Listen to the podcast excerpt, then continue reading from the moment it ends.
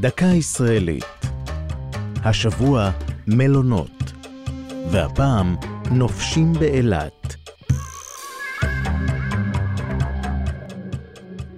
המהפכה שעברה אילת מימי דגל הדיו למלונות הפאר של ימינו היא פרי עבודתם של רבים.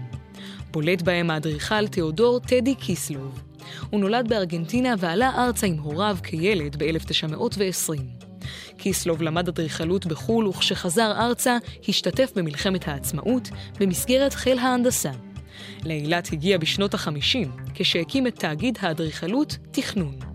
הימים היו ימי הפרחת הנגב, וקיסלוב ראה באילת כר פורה להגשמת רעיונותיו.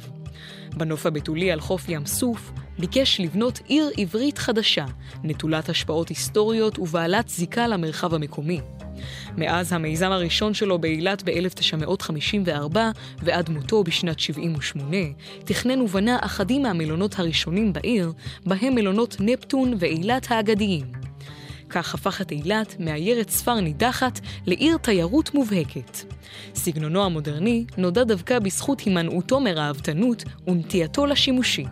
לקו הנוף של אילת הצטרפו בתקופתו ואחריה מלונות רבים שעיצבו אחרים.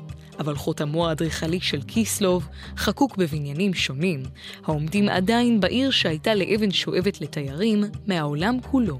זו הייתה דקה ישראלית על מלונות ונופשים באילת. כתב דניאל סלומון, ייעוץ הפרופסור האדריכל ערן נוימן, ייעוץ לשוני הדוקטור אבשלום קור.